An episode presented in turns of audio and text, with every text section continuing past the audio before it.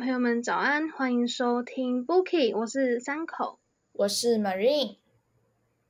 那今天呢，要跟大家介绍一部电影，叫做《高年级实习生》。其实这部电影呢，是 Marine 跟我推荐的。那想问一下 Marine，为什么会想推荐这部电影呢？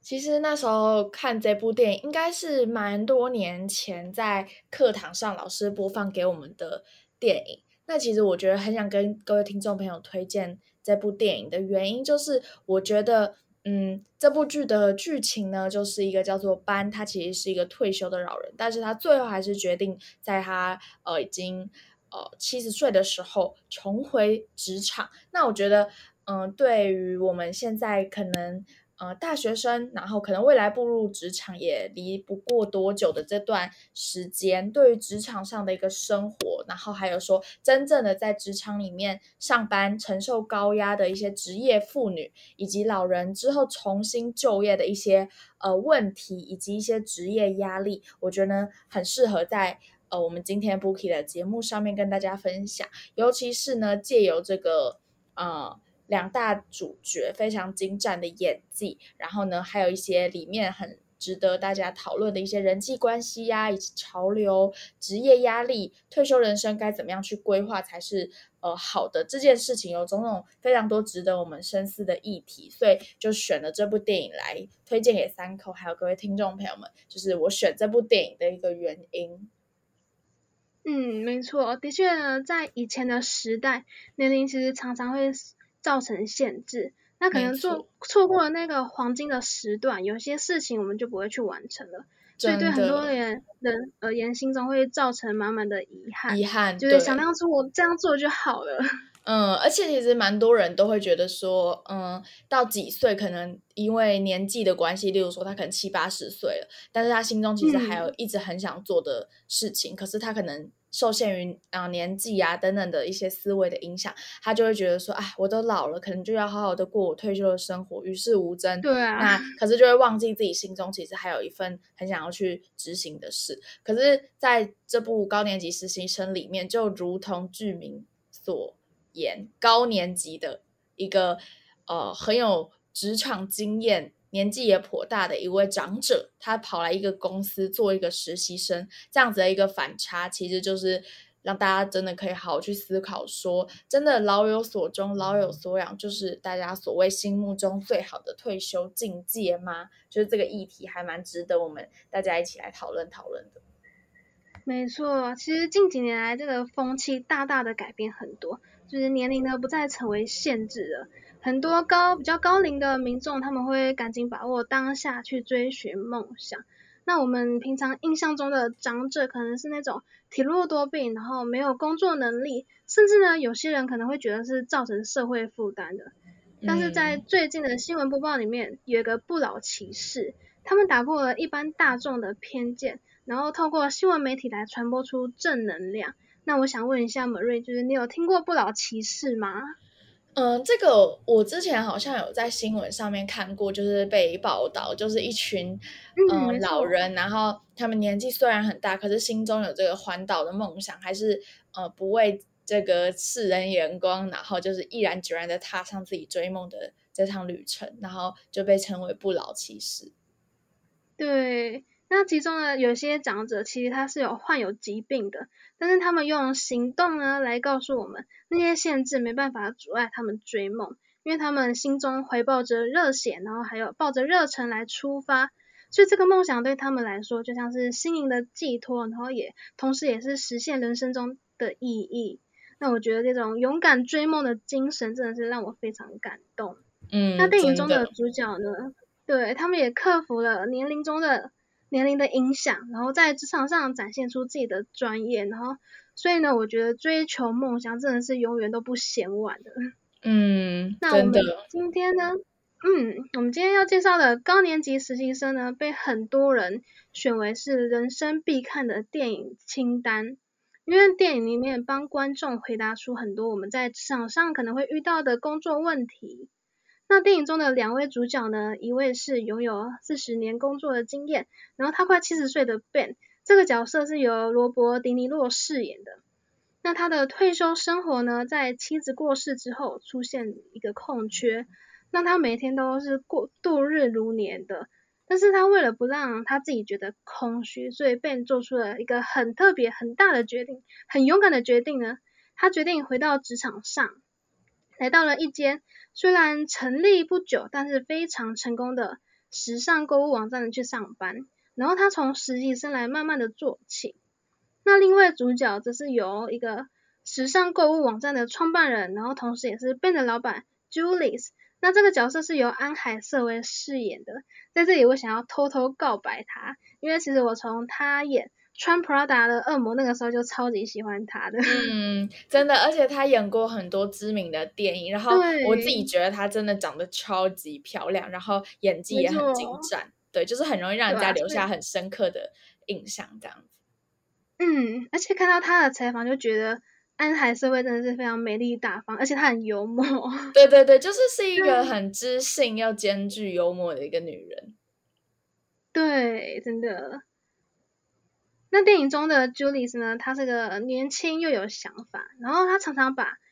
全心全意的投入在工作里面，然后在短短的时间内呢，她就把公司经营的有声有色。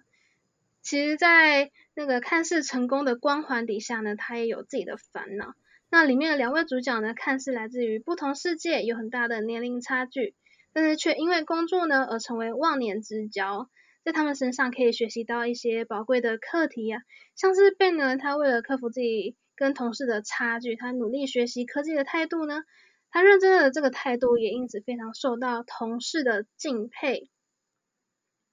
那我们听一首歌，马上回来。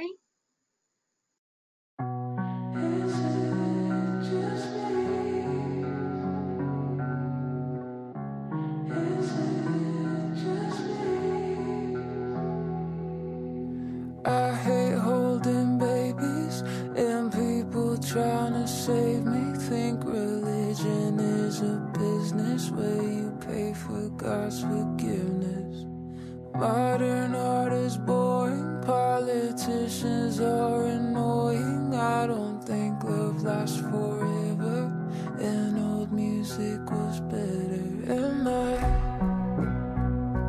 just tired, or am I kinda right?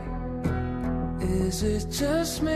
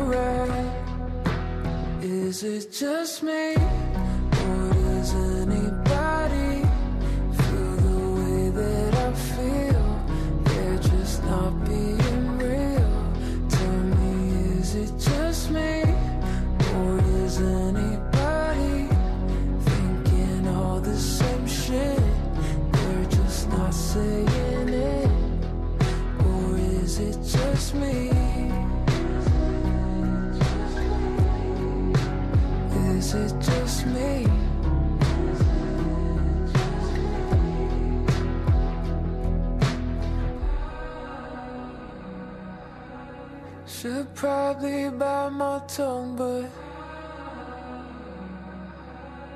can't be the only one yet. Should probably bite my tongue, but can't be the only one, or is it just me? Or anybody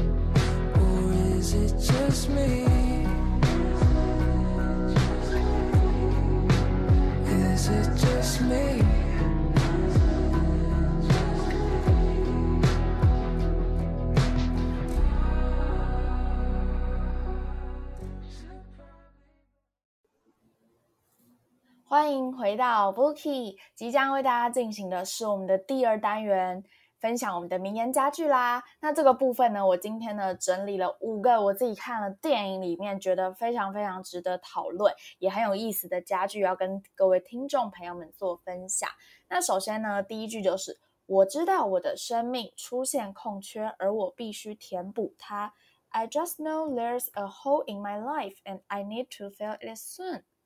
有时候呢，我们常常呢，在人生的某一个段落，或者是我们只是刚追完一部很好看的韩剧，或者是我们参加完一场非常热闹的生日派对，参加完一场很盛大的婚礼，或者是收假离开家人，回到一个人住的小套房的时候，这个时候空虚感就会悄悄无声无息的出现在我们面前，然后将整个人包围起来。不知道三口你有没有像这样的经验，就是参加完一些很热闹的聚会啊，就是在人群狂欢结束后，当整个房间只剩下自己的时候，会莫名的感到被空虚感就是包围吞噬这样子。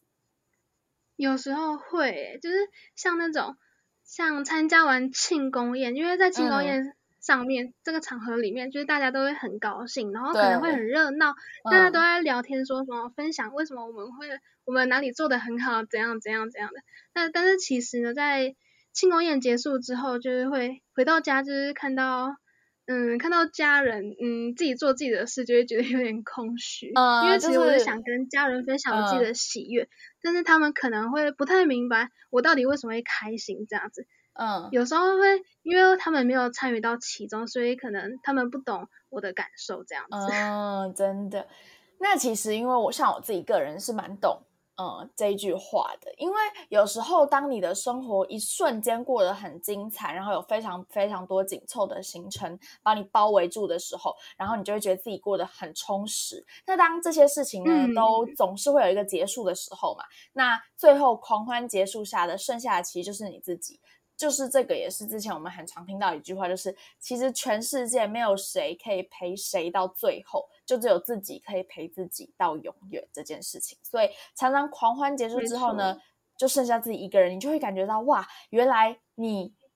世界这么这么大，那这么这么多人，但其实好像也有一种一瞬间感觉只剩下你自己一个人的感觉。那其实，在高年级实习生这部电影里面呢，Ben 呢，他的退休人生中呢，也出现了一个像这样子很大的缺口，因为 Ben 他的呃年纪到了一个退休的阶段，那呃刚好遭逢自己的妻子过世，那一瞬间最重要的人，然后以及他事业上的主力，一瞬间整个人都失去了这些事情，那他就会觉得自己的生命出现了很多样子的一个空缺，一个缺口。那 Ben 呢，他就决定说，他用很多各式各样不同的方式，例如说，他试图要参与上这个潮流新世界社会的脚步，所以呢，他去上瑜伽，去学中文，去做了很多很多不同的事情。可是他最后却发觉这些事情好像都像是徒劳无功一般。他就直到某一天呢，他发现了这家呃 AFT，也就是故事中的一个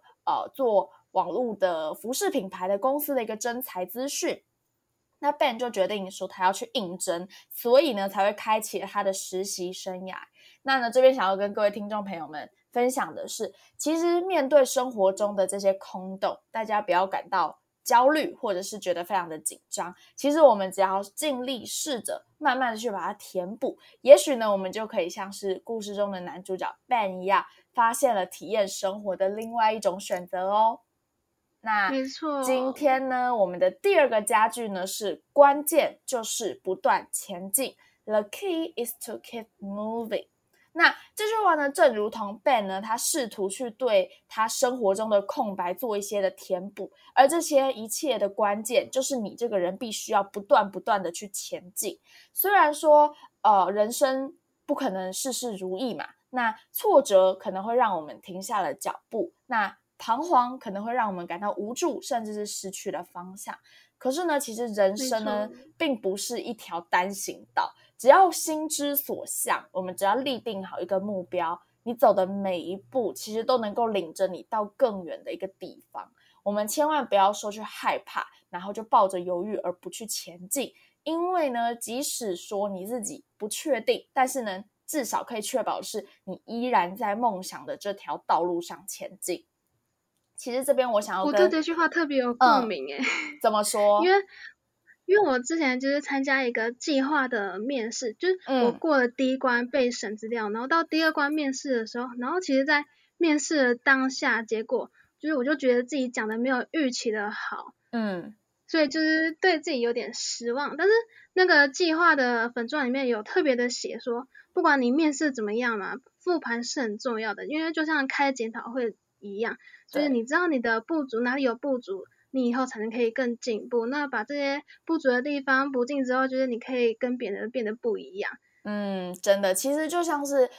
嗯，因为我觉得人生难免大家都会彷徨，就算是再优秀的人，也难免会对自己的人生产生一些怀疑。可是我觉得想要跟各位听众朋友们分享的是，其实大家呢，嗯，要知道彷徨无助这件事情，以及遇到挫折，其实是很正常的。就像是三口。哦，去参加了一场面试，那有可能结果不是那么样子的顺利。可是呢，我们都可以知道说，至少你在为了自己未来成功的这条道路上，你正在前进。也许路途上会遇到一些挫折、一些阻碍，可是呢，这些都没有办法改变你正在这条道路上缓慢前进的事实。所以呢，大家不要去担心说，哦，你可能遇到挫折或是怎么样，你就不去前进，就对自己自暴自弃。其实呢，我们应该要像 Ben 这样子，一切的关键呢，我们就是要不断不断的 keep moving，继续的往前。即使呢，前方有很多很多不同的阻碍，但是呢，我们只要相信，保持着一颗初心，并且呢，反正勇往直前，就是冲就对了，最后一定会收获一个非常甜美的果实的。那今天呢的第三个家具是坚持做对的事，永远不会错。You are never wrong to do the right thing。秉持着老板还没走，员工就不能够下班的这样子的一个职场礼仪，这一场画面对我来说，我觉得印象很深刻。因为其实 Ben 呢跟 Jules 他们在深夜的办公室里面呢，意外的展开了一场 Facebook 的教学。那其实填写。脸书资料的时候呢，Jill 呢他就问了 Ben 最喜欢的一句名言是什么？那 Ben 呢就是回答我今天跟大家分享的这个家具，就是 You are never wrong to do the right thing。坚持做对的事情，这件事情其实字面上听起来，以及我们去做的时候，都会觉得哎好像很简单。可是其实这件事蛮困难的，因为在生活当中，我们都会遇到来自内在、外在各种各种的阻碍。那这时候呢，我们不得不向命运去做一个妥协。可是呢，我们也必须要在这样子的一个妥协中去求生存，在妥协中去坚持你自己的某一种存在。所以呢，这时候你要怎么样在这样子呃遇到很多挫折的道路上继续坚持？其实呢，你会认为你自己心中的一个信念跟一个信仰，就会成为你在前进的道路上心中这样子的一把尺。即使呢，你绕远路，即使你走错路，可是呢，你心中的一个信仰，以及你相信的一些事情的价值，也会使你在正确的一个价值观中缓慢的前进。虽然说坚持做对的事情，坚持这件事真的蛮困难的，甚至也很多人都会怀疑说，那请问谁可以帮我定义什么叫做对的事情？什么是对的事情，什么又叫做错的事情？但是我自己想跟各位听众朋友分享一个我自己的一个想法。我觉得其实不管是做对的事情，或者是做错的事情，在这个世界上，其实没有人能够真正的帮你明确定义说，哎，你做这件事你就是做对了，你做那件事你就是做错了。所以我希望各位听众朋友们可以在自己人生的道路上坚持自己告诉自己心中的最真实的那个想法。只要你认为你做这件事情是对的。而且呢，是不会呃妨害到别人，不会伤害到别人。它是一件你认为继续做、坚持做会是一件好的、对的事情，那你就不需要去管别人的眼光，坚持的做这件事情。对，我觉得秉持嗯初心很重要，这样才可以让你继续的往前迈进。对，没错。所以不管大家就是未来人生中遇到了什么样子的一个困难，当然你绝对要莫忘初衷，并且呢坚持这件事情其实是最难的。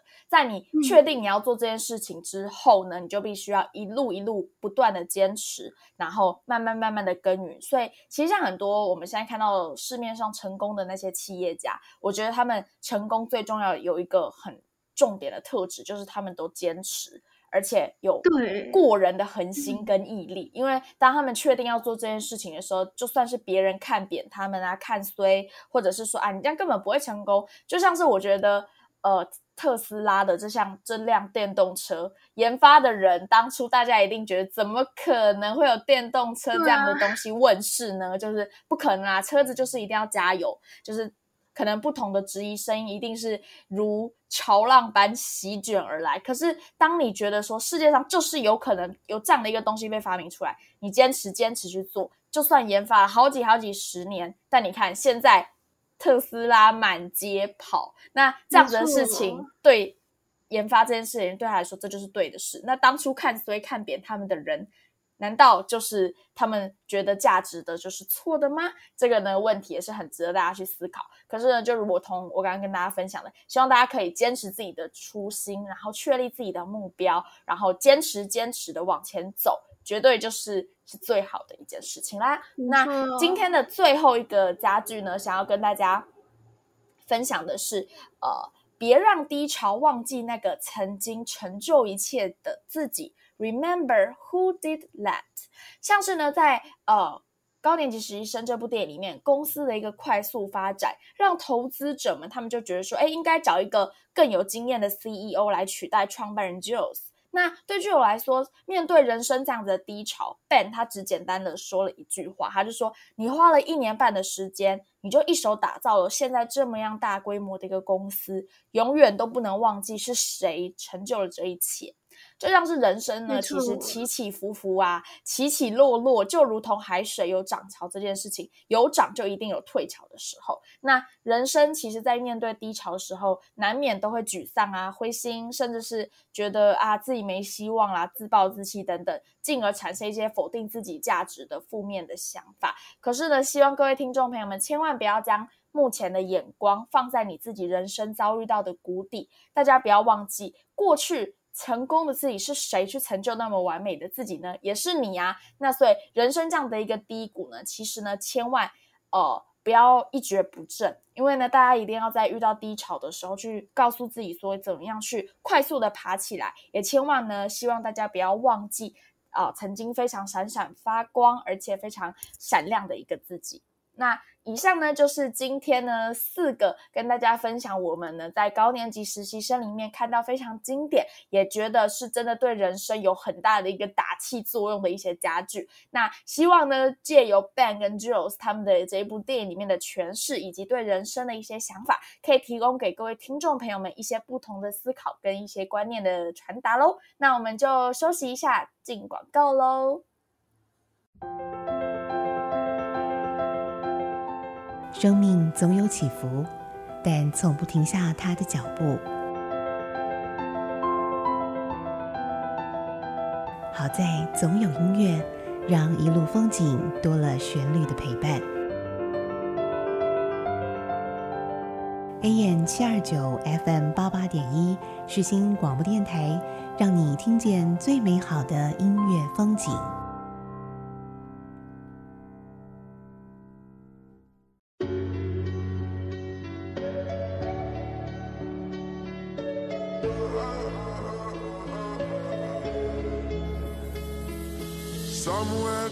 Inside of me, there's a world only I see. Only I see. Oh, I tried to face reality, but something is missing. Something is missing. When I close my eyes, I get lost inside. I will find you. Swear I will find you. There's a dark blue sky, but I close my eyes. I will find you, swear I will find you.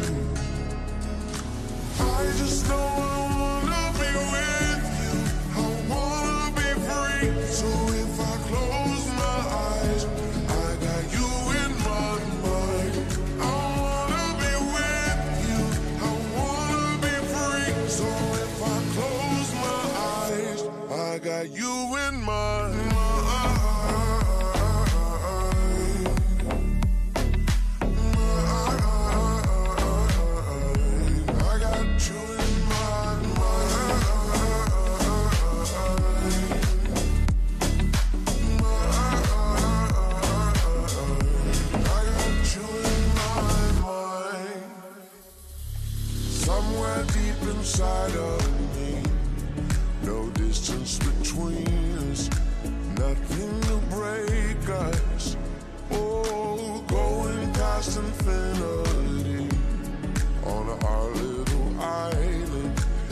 That's where we're hiding. When I close my eyes, I get lost inside.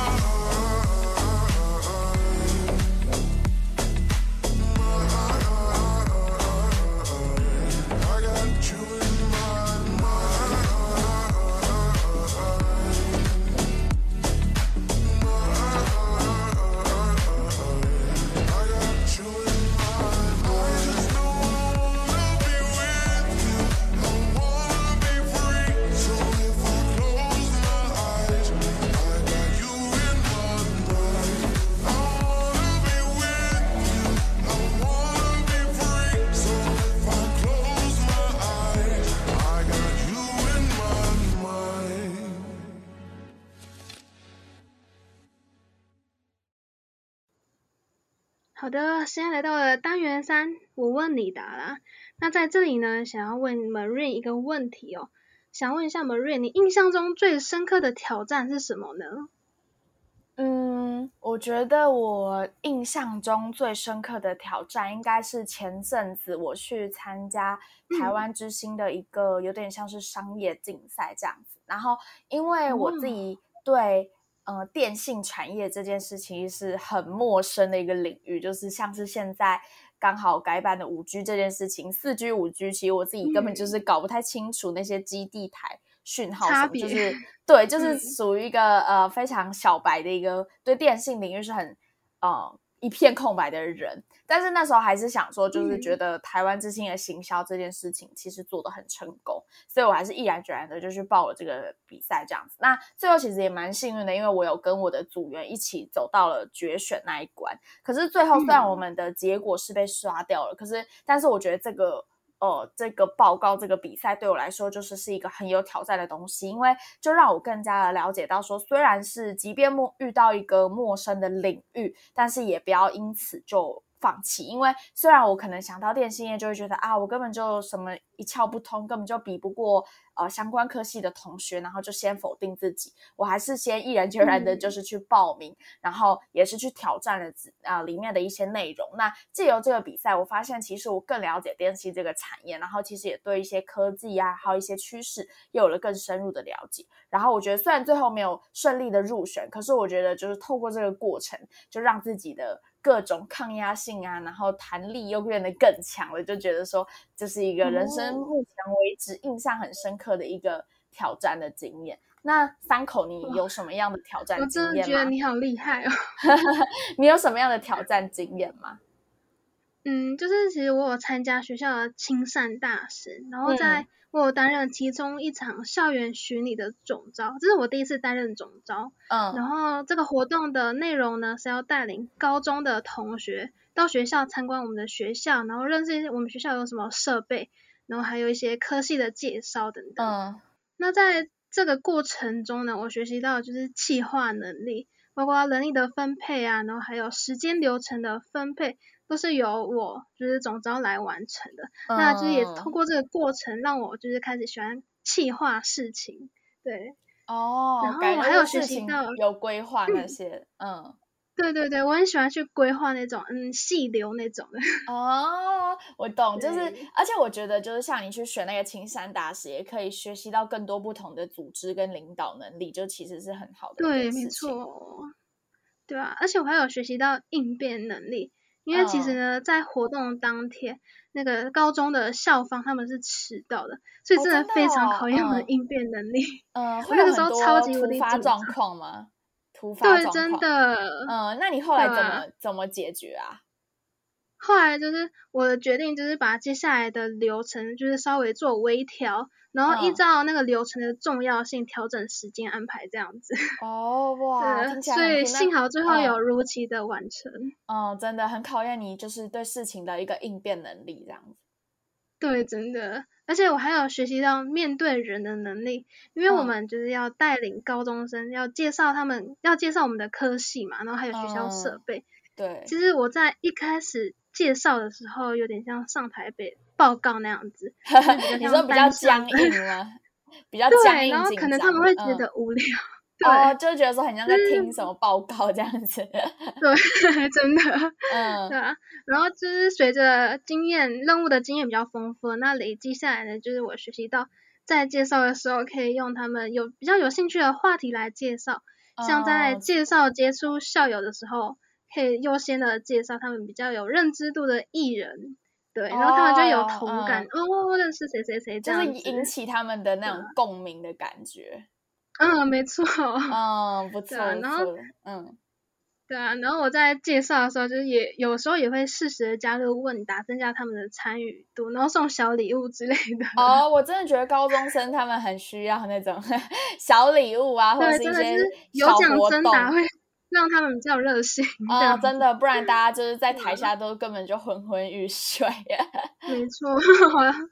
所以这场任务真的是让我惊，嗯、让我印象非常深刻，也学习到很多。很多，嗯，那第二个，嗯，第二个问题呢，就是电影里面有告诉我们，无论你生于什么样的阶段，未来都是不可限量的。那我想要问一下 Marie，你有想过十年后的自己是怎么样子的呢？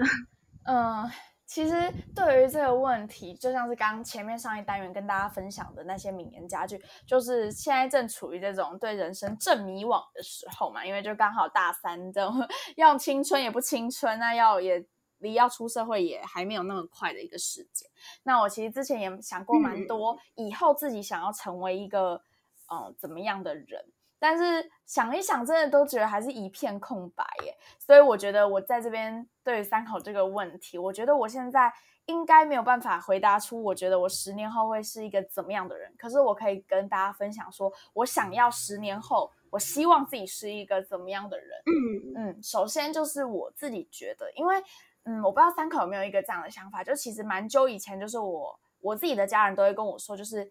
呃，不管男生或是女生，就是拥有一个个人独立的经济能力是一件很重要的事情。就是不管你是呃未来会不会嫁入豪门，或者是你的另外一半是不是会是一个很有钱的人，反正不管对方是不是能够让你衣食无忧，不用出去工作，你个人还是要有能够谋生跟一个自己独立的一个经济能力。所以我就是对啊受现在很爸妈流行一句嗯话，叫做财富自由，这是我对非常向往的。嗯，但是我是确实不会说我十年后就能够达到财富自由了。我自己觉得我能力应该不及那里，对。但是我会觉得说，我希望自己可以十年后的自己，呃，可以是一个经济独立的一个女生，然后当然就是能嗯够，嗯有自己的事业，然后知道自己在做什么。因为我自己就认为说，其实不管是自己身处什么样的年纪，你清楚自己在做什么，这件事情是无比无比重要的。就是至少，嗯、可能别人都不看好你，可是只要你知道你自己在做什么，我觉得这就是胜过一切千言万语的事情。所以我希望十年后的自己，十年后的自己在听到。十年前的我，现在在录这个 Bookie 的电台的时候，我希望我十年后的自己回头听的时候，可以然后就是知道说，哎，我真的有好好的达成了自己当初希望设定十年后可以长成一个经济独立，然后有自己事业的一个女生。希望十年后的自己可以就是 再回来听这个录音的时候，可以好好的跟自己说，哎，真的很辛苦了，辛苦了，有好好的走在自己的一个 道路上，这样子。那三口你呢？你自己觉得你希望？我跟你一样，怎么 说？我跟你一样，就是心目中就是没有很。明确的说，我十年后要变成什么样子？但是我自己其实也有一个目标，就是我想要当一个谦虚的人。因为无论我们在学校，或者是在职场上，或者是在任何地方里面，都是很多地方都是团体生活的。嗯。虽然你的能力很重要，但是态度真的是也不能忽视。我希望在跟其他朋友，或者是组员啊，或者是职场上的嗯其他的朋友们。一起合作的时候，能够让他们觉得跟我合作是很开心、很享受的。我觉得这样才可以把团队的利益最大的利益发挥出来，然后造成双赢。嗯，没错，我还蛮认同三口这句话的，因为其实就像我自己，有时候像你，我现在听你这样讲，我就会突然觉得啊，我自己好像对于目标这件事情太过于追求，好像有点忘记自己对于心态上的一个调整。其实谦虚的人，这个真的很重要，因为像是很多成功的人，他容易自大，然后忘形，然后最后还是会落得一败涂地的一个下场。所以其实真的谦虚这件事情很重要，然后调整好自己的心态也是一件非常重要的事情。好的，那想问听众朋友们，你有印象最深刻的挑战吗？或者是说，你有想过十年后的自己是什么样的吗？欢迎透过 IG 来跟我们互动回答。那我们休息一下，马上回来。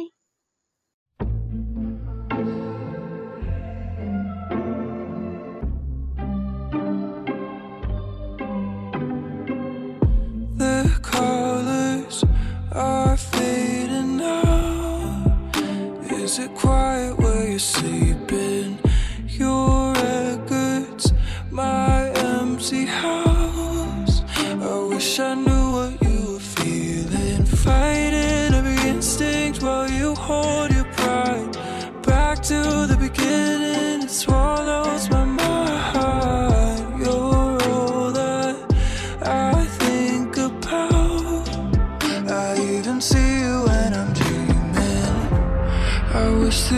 could hate you, my baby.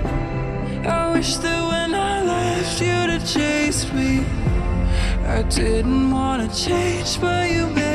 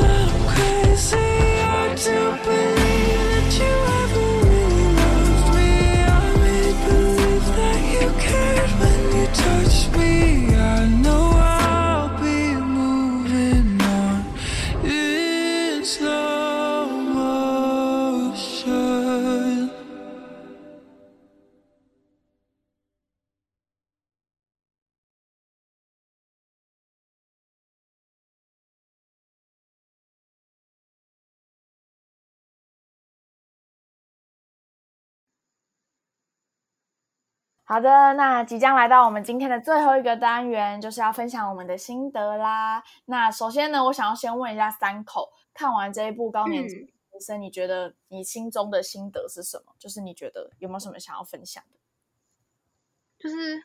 其实很多人都跟我们讲说，刚步入职场的新鲜人要具有狼性嘛，然后要尽嗯情的对上司展现出自己的才华啊、能力啊，然哦后看准目标之后就紧盯呃紧盯着不放，然后甚至嗯。有些人可能会为了目的达到目的而不择手段，这样子你才可以在这个竞争力很大的职场上更突出、更耀眼，这样子让上司嗯。看得到你的光芒。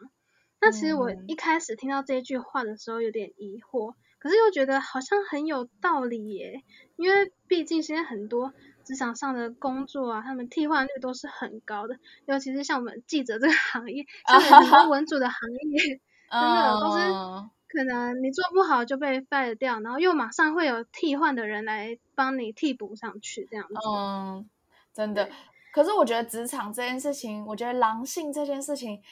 嗯，我自己是觉得我不太认同、欸。虽然我觉得确实要有展现，可是我觉得你过度的展现那个狼性，会不会就让你在跟同事之间相处，也有可能会遇到一些人际关系的问题？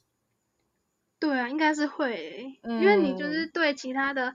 嗯同事，你就会对他有竞争的，可能会有敌意的感觉。嗯，你可能会就是 事事都出头，可能就会变得让人家觉得说，就是太过于你很激钻牛角尖啊，很对执，嗯对，那其实我自己就是绝对不想要变成这样子的人，可是又嗯担心说，如果我不够狼性，是不是就没办法在职场上面脱颖而出？哦，可能会那被淘汰吗？对，真的。那透过这部电影呢，就是让我学习到了，是能力呢跟态度其实是两回事的。嗯能嗯力很强呢，不代表说必须要冷血无情，对同事就是一直抱有敌意的态度，或者是负面的想法。嗯，那温和谦虚呢，就是也不代表说你会不被重视。其实，在嗯职场的社会当中呢，真正能够被赋予说很正很重大的任务，然后经历在这个职场上经历了长长久久的专业人士，他们一定都是能同时具备说很强的工作能力，或者是谦逊的人生态度。嗯，所以我觉得一个人的能力很厉害，或者是或许能够被老板重用，但是如果想要让身边的人觉得跟他相处、跟他共事是愉快的，跟把团队合作发挥到最大的效益，然后也赢得到别人的尊重，就必须要保持这种谦虚不自满的态度。那这就是我想要成为的那种人。所以呢，嗯在 Ben 的例子里面告诉我们说，能力呢是可以被看见，但是态度呢却可以让你赢得到尊重。那这是我最大的收获。那嗯 Marine，就是你有什么心得呢？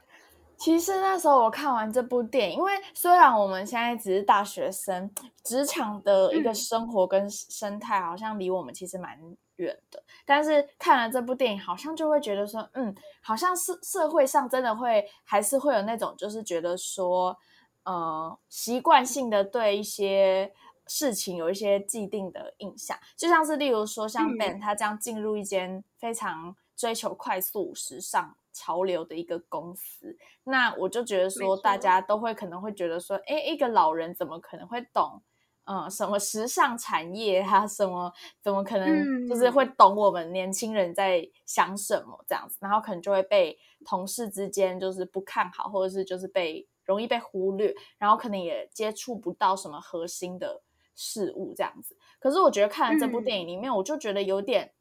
就是被翻转那个既定的印象。虽然我觉得 Ben 他确实一开始真的被冷处理了好几天，就是都是做一些无关紧要的事情，可是我就觉得嗯说，好像从这些小细节里面就可以让我更加了解到说，哎，职场这件事情你要怎么样去，就是即使你遇到一个困难，可是你要怎么样去解决？像我觉得 Ben 他就是。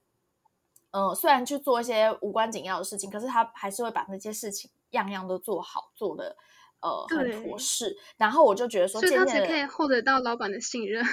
对，然后我就觉得说，借由他这些小事情，他也没有说因为被发派到什么很冷门的工作，他就自暴自弃啊，然后把事情乱做，嗯就做不好，很随便这样。他也是把事情都做得很好。那我觉得这样子的一个行为，其实不管套用在做人处事的道理上面，其实就是很重要的一环，就会让大家看到你的呃一些不一样的特质，然后真正的放下嗯成见，然后像是就他也才真真正的愿意去认识 Ben 这位人。然后我觉得有时候。呃，在职场上，就像三口刚刚说，可能你可能要有具备一些狼性，才能博得上司的一些赏识，或者是等等之类的。但是我觉得，虽然说职场这件事情真的是很竞争，可能你死我活这样子，虽然我自己不知道啊，可是感觉就是这样子。那我觉得有时候很功利取向的去做一些讨好跟一些打好的关系，可能会在呃事成之后就崩分崩离析。所以我觉得，反而像 Ben 这样，他发自内心的想要去融入公司，然后想要成为呃这份工作的自己人，那我觉得这很重要，因为只有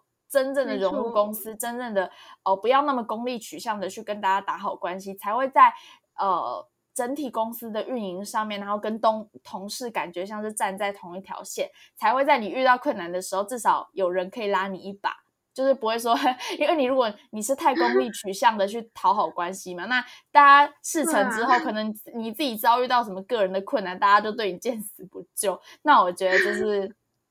真的蛮可怜的，就是这样子，你的职场生活也不会快乐啊。所以我就觉得说，哎看完这部好像学到很多一些职场生活的美美嘎嘎，你不觉得吗？就是你可能在面对一些事情的时候，应该要去学习像男主角 Ben 他这样的一个谦虚，然后即使是做一个很冷门的事情，也能够去把事情处理的很圆融，然后。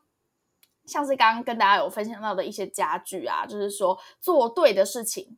你就绝对不会错。那我觉得，虽然大家都会觉得说，你自己认为对的事情，难道就是对的事吗？可是我觉得，真正这句话背后的意思，应该是恰到好处的做人处事，就是呃，你不能说呃太过的去巴结一些人。那或者是太过的去看清一些你自己觉得他对你未来没什么帮助的人，你应该要处处的事情都做到圆融，做到圆满，不去得罪任何人。我觉得像 Ben 这样子不温不火的一个绅士，我觉得你不觉得他就是身上自带的一种老练跟一个呃很有经对验的一个很成熟稳重的光芒。对，所以我就觉得他，这也是我觉得他为什么可以赢得巨友的信任，因为我觉得他总是把事嗯情处理的很妥帖，然后很绅士，然后也不会在什么事情上面呃坚持处处要出风头。但是我就觉得说，呃，看完这部电影里面有很多很多他各种的小细节，然后也让我了解到很多职场上面的一个竞争、一个生态，然后尤其像 Ben 他这样的一个做人处事的方式，我觉得是我自己很想要去学习的。我觉得，假如我之后也的进入职场，那我也希望可以是像 Ben 这样子的一个人，就是呃，即使自己呃哪些地方做的不好，或是可能被做到一些大家都不想做的一些职缺的时候，我也希望可以期许勉励自己，就是还是要好好的做，去做好每件事情，然后呃努力认真的把每一样事情跟事物都尽量做到圆融完满。我觉得这样子就是这部电影给我带来最大的心得。没错，嗯，那今天呢就跟大家分享到这边，那也希望各位听众朋友呢可以呃透过我跟三口这样子一个分享聊天的过程，可以对高年级实习生这部电影有更深层的一些了解。那也很欢迎推荐大家去看这一部高年级实习生，相信呢大家也能从这部电影里面获得一些自己的体悟跟一些感受啦。那我们就下周一十点同一个时间在空中再会喽。那我们下周见，拜拜。拜拜。